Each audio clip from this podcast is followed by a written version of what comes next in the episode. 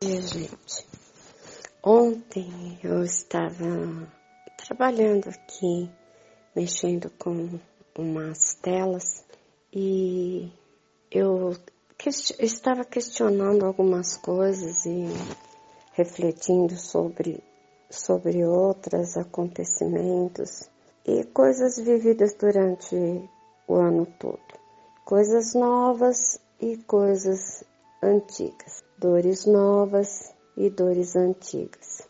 Prazeres novos e prazeres antigos. E então é, apareceu um amigo artista plástico desencarnado do meu lado e me lembrou uma passagem que Matisse conta, o artista plástico Matisse, que já desencarnou também há muitos anos, que ele um dia foi visitar Renoir e Renoir é, estava pintando com muitas dores, com as mãos muito atrofiadas, os dedos muito atrofiados.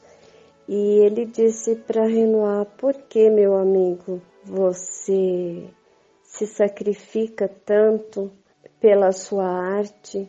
Por que você continua produzindo tantas coisas bonitas com tanta dor? E ele, Renoir se voltou para Matisse e respondeu: Meu amigo, a dor passa, mas a beleza fica.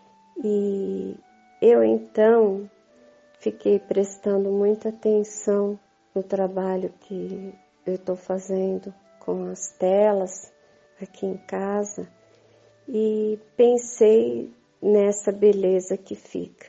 Talvez não por muito tempo também, porque também existe o tempo de desgaste das telas, os trabalhos também vão perdendo a cor, o tecido vai apodrecendo, as energias que são colocadas nelas vão sumindo com o tempo e mas a função de que essa beleza enquanto ela sobreviver após a minha existência ela fique um tempo é também muito agradável de pensar.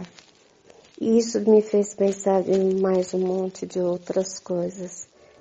Por todas as dores que a gente passa durante todo um ano, durante tantos momentos na vida e muitas situações que a gente se entrega de corpo e alma e acaba sofrendo, tudo nisso tem uma grande beleza. E eu me lembrei também, então, do Frederico que me disse e me diz sempre que quem exercita as virtudes é sempre o maior privilegiado. Quando, mesmo que você ame muito e não seja amado, a virtude do amor você exercitou. Então, o maior beneficiado foi você.